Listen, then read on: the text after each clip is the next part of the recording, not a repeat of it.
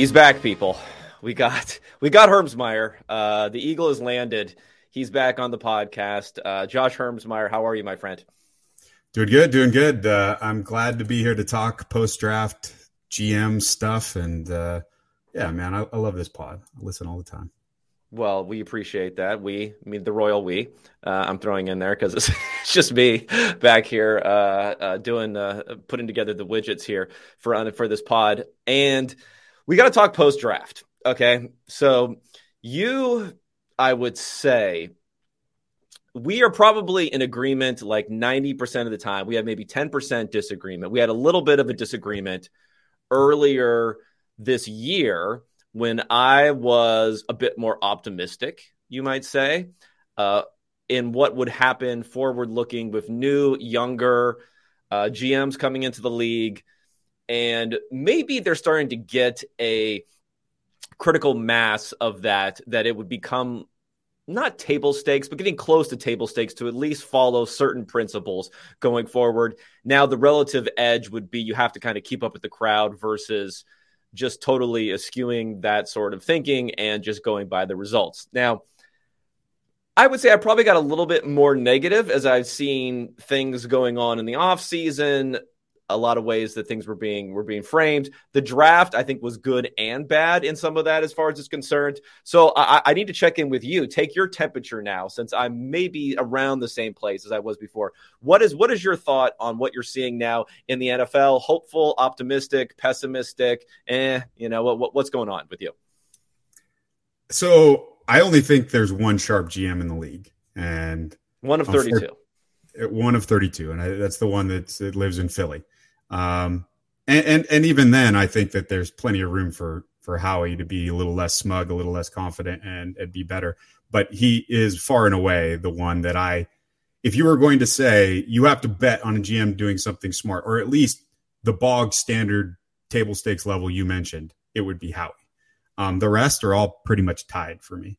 For for okay, last. so that's that's similar to what to what you had said last time. Now, do you think and this is something that I've thought about when I was going through and trying to grade in a quantitative manner, but then also with some qualitative, subjective stuff in there, what happened during the draft that is it a function of the fact, at least in my opinion, it's like not messing up is almost job one. It's like the Hippocratic Oath sort of thing. Do no harm is almost job one for GM. So it's a little bit harder to point out – definitively something sharp that someone has done as opposed to something poor or something kind of a little bit on more of the donkey side if we have that divide sharp versus donkey side for these different gms and then because you're just constantly seeing these different uh, poor value moves you start to get this impression that everyone is bad. But the reality is it's just more difficult to pinpoint them doing the right thing because we think it's it's kind of easy and kind of what you should be able to do without any problems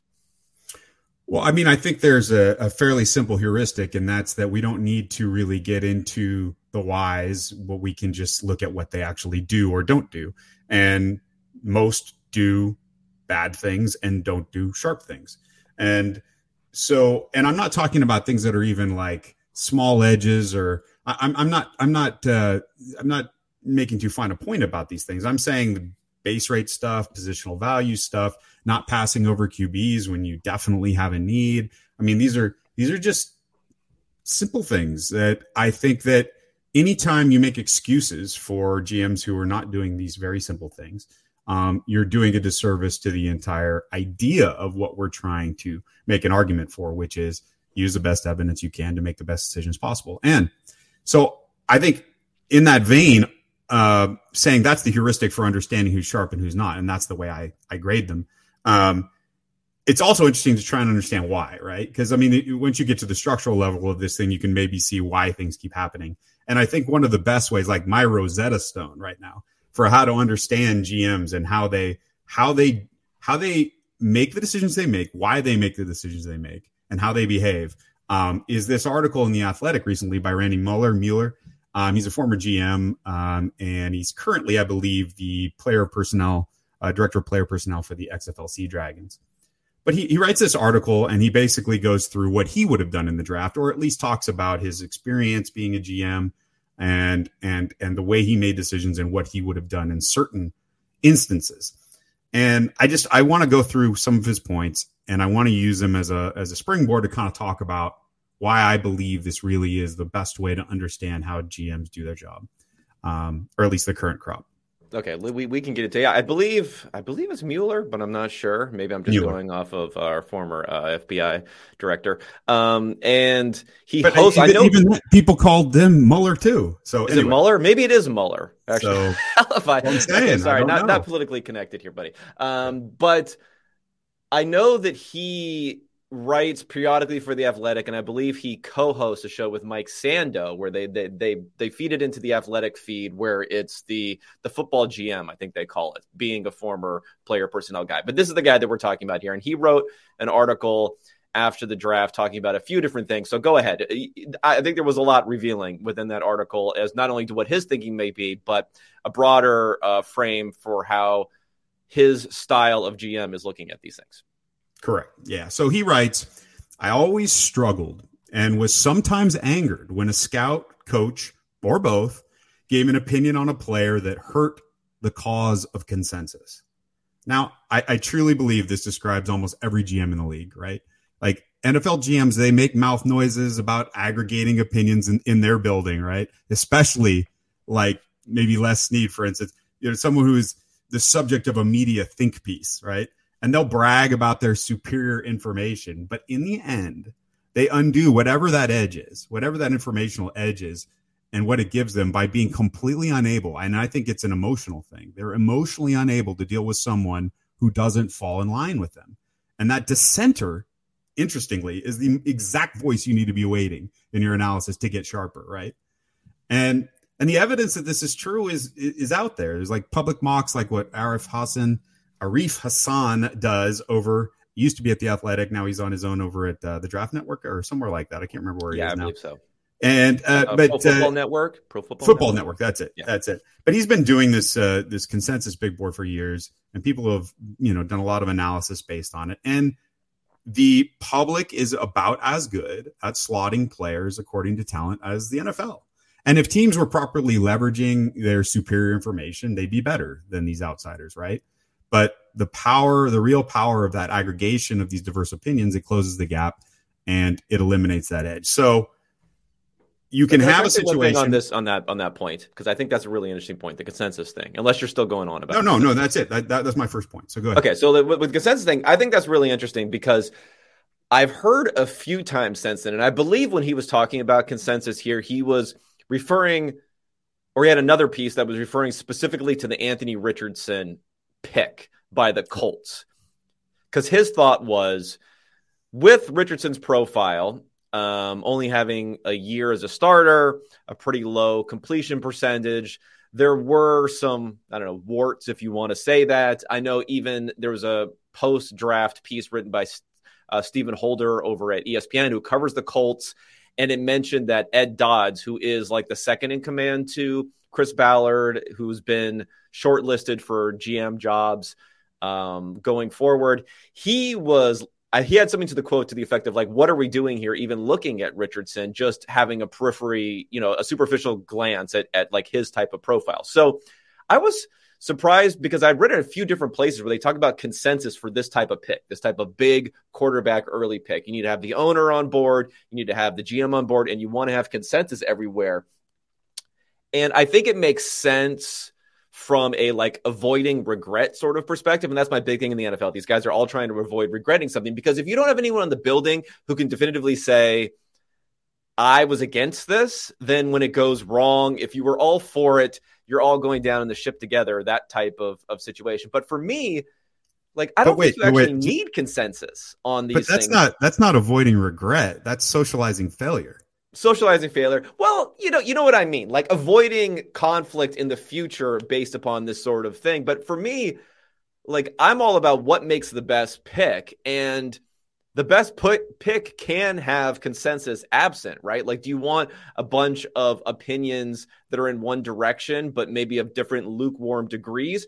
Or if there are strong opinions in either direction and then you still make the pick, sometimes that could end up in a range of outcomes type of aspect as being the best pick. So I guess I'm maybe anti this idea that consensus even should be the goal in this circumstance because do we know it actually leads to the best decisions? Right. I mean, weighted consensus is is the answer, and that's that's what a model does. So um, now a model isn't the end of the story, um, and the inputs are human inputs, it, the best ones that, that I think. Um, but but at the end of the day, uh, you know, because you can't just do it with production, you need to use these scouting grades, and then once you've tiered these guys, right, then you're really in this nebulous world of we don't know, and then the best GMs will be the ones that are humble about not knowing, um, and then they will treat these picks as bets and not as something that's attached to their ego. And I'll get into that some more with this uh, article. So this is actually dovetails right into what Mueller talks about or Mueller talks about being an evaluator. He says, and I think this pinpoints the reason why this current class of NFL GMs will never get better at this, really. He says, I never wanted to side with the loudest or highest ranking voice in the room. Fortunately, I'm an experienced evaluator myself and have high confidence from many years of doing it. So I had my own thoughts to fall back on. And he adds in this parenthetical here, which will drive some people crazy, but I, I, I don't want to focus on the wrong thing. He says, some GMs who are salary capped experts and not evaluators could possibly side with the best salesperson in the room. Not him, though. So almost every GM in their heart of hearts, right? They view themselves as the top scout. I mean, that that's why they go to pro days. I mean, that that's why they go to the senior bowl and patrol the sidelines like some feudal lord, you know, surveying their vassals or whatever. So I think that this is absolutely pinpoints the problem. And I think we can we can look at what happens in the league. And, and a great example is what happened in with the Lions and GM Brad Holmes. So there's this article that was written about his analysis of Jahmyr Gibbs and why they came to take him with the 12th overall pick. And I'll quote from this article. It says, In Gibbs, the Lions had another guy that Holmes had long eyed. The GM live scouted him at Alabama, Texas in September. When he arrived there to evaluate Bryce Young, Bijan Robinson, and Anderson, he got a tip. Watch the transfer back from Georgia Tech. He was impressed. When he was on the field level, field level, this is important, with how Gibbs was built and how he moved. In time, he'd come to look at Gibbs as more of a weapon than a back, one who'd fit in his running back room as presently constituted better than Robinson would. So let, let's put aside the whole let's uh, let's put aside positional value. I don't know how I can. It seems insane. We're going to put that aside for a second. But back to consensus. Here's Holmes, who went on the field one time for one game, one where I've heard from some scouts who say that that was one of like Robinson's worst games. So for one game, he was on the field, field level, saw how this guy moved, and was able to buck all consensus about who the best back in the draft was. Okay. That is what being a top scout is. It's how they define themselves. They don't define themselves as managers or creators or something larger, an organization. They're scouts. Yeah, no, I think it's interesting because you could say that that comment about a former salary cap expert. Um, I mean, it's not directed, obviously, because everyone is really heaping praise upon someone like Howie Roseman. But, you know, Howie Roseman, I think he spent some time in some of the scouting areas, but obviously that wasn't his traditional purview there. So I guess my question would be, and I think this is part of the problem. This is part of the issue when in this Ballard piece, and I've seen it a billion times before, where they say, um, and they, it came also in Carolina for Fitterer. They're talking about that the top decision maker doesn't want to reveal his opinions or uh, you know his explicit opinions on who he believes is the top pick, and you know magically everyone has a consensus opinion that falls exactly in line with what that happened to be when it's finally revealed. So my question is the model now, which is Super Scout becomes GM. You know, whoever's the best scout becomes GM. Is there any way to avoid that? Isn't it because if you have Super Scout becomes GM, then if you're a scout below the Super Scout and you have a differing opinion than the Super Scout, doesn't that put you in a position of essentially being wrong in in some sort of way shape or form and you're not going to want to air that opinion or have that opinion um, in the current model as it's stated is there any way to avoid that no not in the current model and and because it truly makes them angry because it is about how they define themselves they're the top scout their opinion if it's disagreed with by enough people below them it becomes offensive to them and there's no way to hide that um, because again, it's definitional. It's why they got the job. I am top scout, and you are telling me I'm wrong. Who the fuck are you? So of course that's going to trickle down in, emotionally, emotively, the way that you lead these people. It's going to make its way into their analysis and the way they present their information, the way that they bang or not bang the table for certain players, the way they suck up to their boss. So I think one of the interesting things is how do we get this to change? I don't think we do. I think that someone who's actually uh, so me, I'll give an example and then I'll and then I'll talk about so like people lionize Steve Jobs, right? And I think it's mostly horseshit. I think he was a sociopath, but he did say something that I think was pretty. he had a good aesthetic, though. He had an aesthetic thing going on. Yeah, but he also thought about things deeply, and and this is one of the examples of it. And he says some journalists asked him what his favorite product was. Right? He's like, of all the ones you've helped bring into the world, and he's like, Apple, not iTunes, not iPod, not iPhone. He was most interested in created in creating an organization. He saw that as his life's work. And the closest thing we've had to that kind of Jobsian obsession with every aspect of how a team is built is Bill Walsh. And he was, of course, also wildly successful. But there are no Bill Walshes in the league right now. There are only super scouts. But what about Bill Belichick? Does he qualify as a Walshian figure? I mean, I think I think we've seen more and more, and I've had this take before. I wrote an article on 538 about it. That while he is a great coach, there's no doubt about that. I don't think he was on the level of Walsh. Walsh created trees. He had coaching trees. He had a system. Any any anytime someone leaves one Patriot way, they fall apart spectacularly. There's nothing there. There's no there there. In fact, I would argue that I would argue Bill Belichick is very, very good at his job, but that he benefited more than anyone wants to admit from having Tom Brady. Um, and and and that's not an original take, but I just I, I think we need to underline it. Um, the real success that you find in NFL, the lasting success that the 49ers had was that they had a incredibly obsessively detailed system under Bill Walsh. He wrote a damn book about how detailed he was. I mean, he, he was micromanaging his secretary. Like it's wild. So yeah, he, doesn't exactly seem like a dude that would be a lot of fun to work with, though. Either I no, no, I, again, no walk in soci- the park dealing with that sociopaths. Guy. Like I, am not yeah. saying this is the model for how to do things, but I am saying, well, I am saying it's the model, but I'm not saying that they're they're the type of person that comes along with being that type of uh, organization freak and detail oriented person and and desire to own every aspect of the enterprise.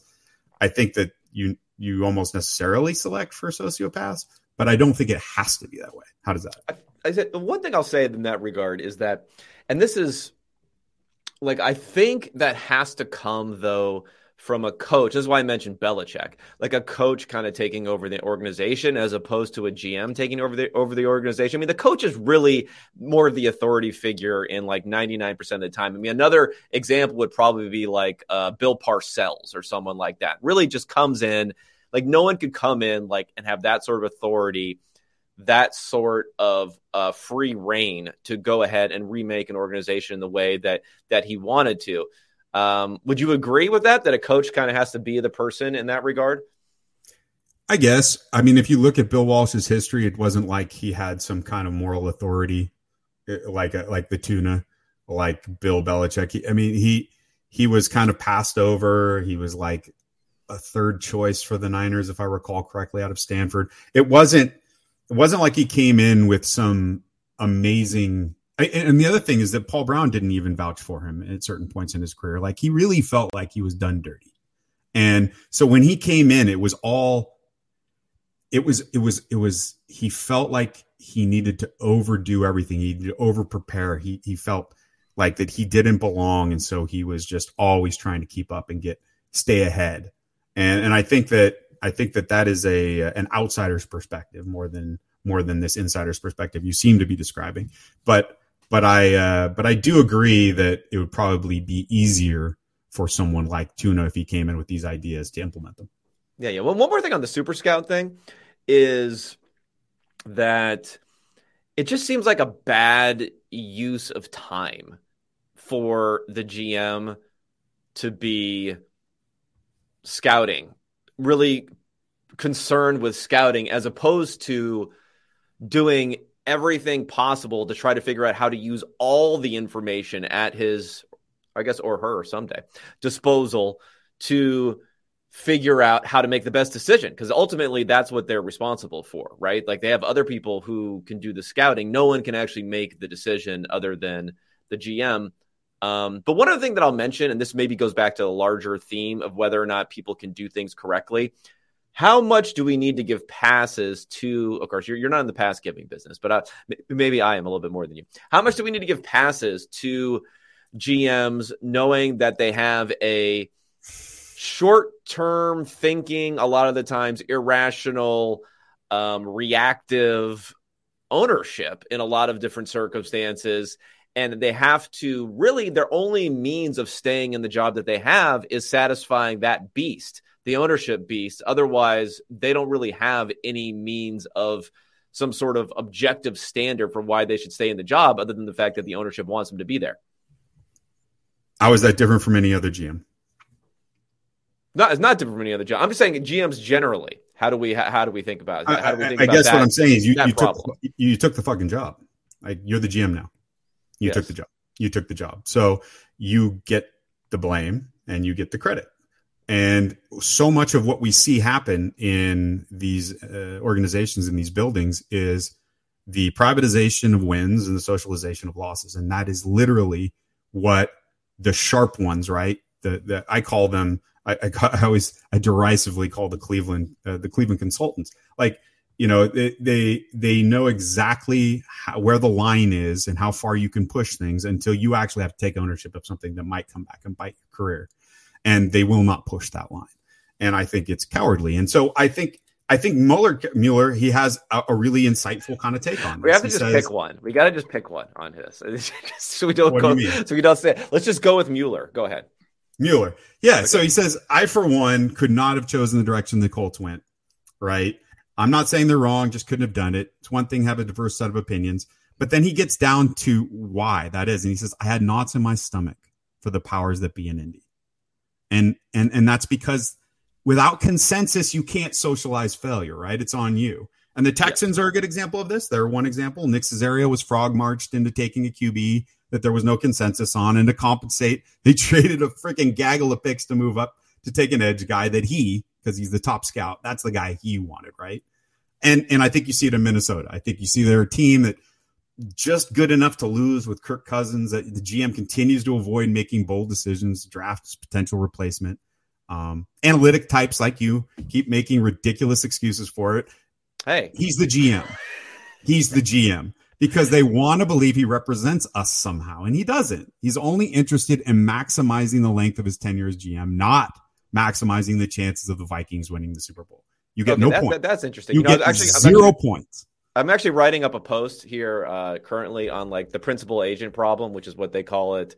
Um, when you have normally it's in the context of a business like a CEO trying to maximize their own uh, worth vis-a-vis the ownership of this group. Now, I do think it's a little bit different in the NFL, and I would maybe substitute the principal in the NFL instead of being the ownership because I do think the ownership gets really caught up in like the day to day as being more like the fans who are really the somewhat somewhat also like long term asset holders like their fandom is really attached to the team stakeholders for, at least. Stakeholders, stakeholders. right. So for, for a very long period of time.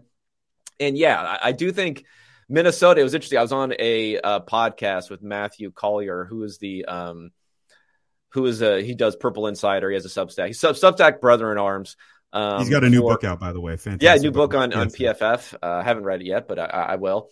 And he was talking about like what the Vikings should do, and it's one of those things where last season you could say, okay, I kind of get it. Like you stick with Kirk for a year and then you figure it out and then this, that. But now we're at this season and man, it's hard. Like they are really in a bad spot. Like way worse. came out last before season. last season and badmouthed him.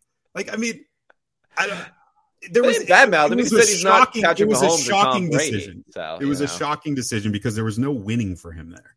It was almost it, like he just wanted to signal to the nerds that he gets it, but he doesn't yeah. get it because he's not doing it. But like every year that passes, I think for a GM, it becomes more and more of this principal agent problem. And I think this is also part of what we saw in uh, two relatively new young GMs in Detroit and in Atlanta is that they're both entering their third season.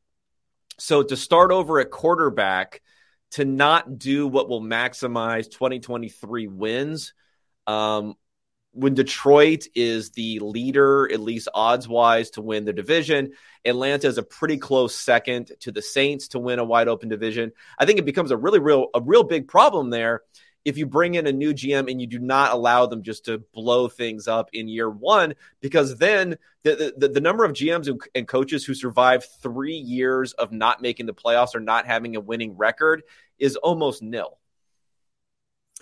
I mean, it's just, it's a very strange kind of um, contortion logically. You have to get, you have to put yourself in a pretzel to say, now that we're at year three and we made all these bad decisions, we're really stuck. Like, yeah, well, you made bad decisions that got you there. You should have immediately started making these decisions that gave you more outs. That's the entire point here. But you start stacking bad decisions on bad decisions, and then you say, "Oh well, now I'm stuck, guys." You have to see, I, all my all my paths have been closed off. Okay, you, know? well, you, you got another uh, dose of uh, negativity in, in the quotes over there. I do. So well, this actually this is just kind of my summation of the whole thing. I think okay, I think when you think about NFL GMs, it's this unholy brew of ego, fear, and failure, and an overconfidence in a in what's an extremely noisy evaluation process, and that defines what it is to be a modern GM. And all those forces make them cowardly because in their hearts they know that their advancement was mostly due to luck. And when you know you probably can't do the same magic trick twice without the audience figuring it out you do anything you can to avoid situations where your reputation's on the line. And that's yeah. what we see over and over again.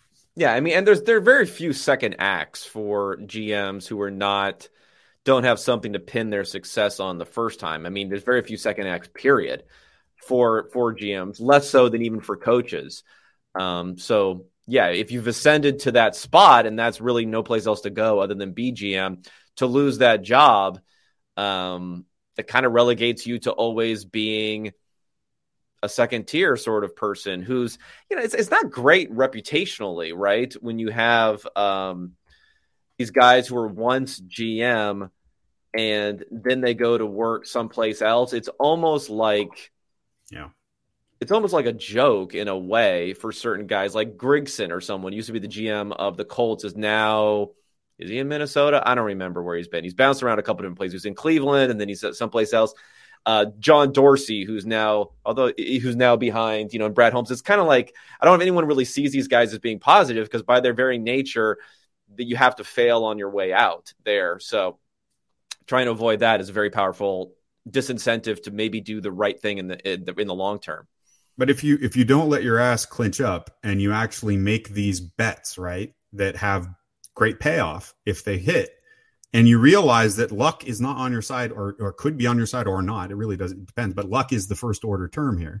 That you need to get lucky first. So you might as well make these bets that if they pay off, they do set you up to actually have a longer career, right? Because the payoff's so high. It's this, it's instead you look at the negative side, right? And you look at trying to socialize away failure and you look at trying to mitigate instead of trying to be bold. And it just never works. I mean, you, at the end, you have to get seriously lucky. You have to luck box into a Tom Brady, right? Look at what happened to Ballard. He thought he was going into a great situation with Andrew Luck. Nope.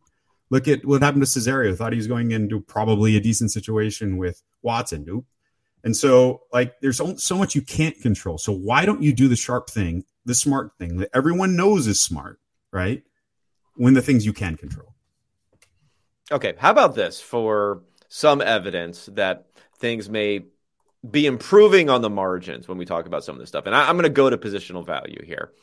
And this could be more of a reflection of this particular draft class. But if you look at, let's just take the first round of the NFL draft that just happened. We, of course, you know, big focus on the Bijan Robinson pick at number eight, uh, the Jahmyr Gibbs pick at number 12, the Lions again taking off ball linebacker Jack Campbell at number 18, maybe some reaches that had happened in there. But overall, outside of those three picks, And maybe if you want to throw in tight end Dalton Kincaid, depending upon how you view tight ends in the positional value equation. I'm not sure if tight ends are like a bad positional value or they just have been bad in the first round. They're just difficult Everybody, to rank order. This was a free um, outside of that, it wasn't that bad. And in fact, when I tried to calculate subscriber podcast historical norms, like the positional value gained or lost and if you by teams, afford most teams were in the positive at because this they point, had let me know. prioritized positions Either that shoot me an email at they were taking them earlier, I guess, and in larger volume in the first PTS round, at the, the tier one type of value Send me a note or leave a Um, comment. do we give any credit for that? Then maybe on at Twitter least at it's Kevin moving a little bit triple less outside of Let these me know that very you're loud experiencing some, you know, examples financial hardship at this point. I will give you early. no questions asked. I mean, I would give them more credit if they weren't to the letting pod. You can get Levis these premium all the way podcasts and all of my other premium Like, content. It Thank you so much for listening. it- And I think once again we're falling into the trap of saying teams have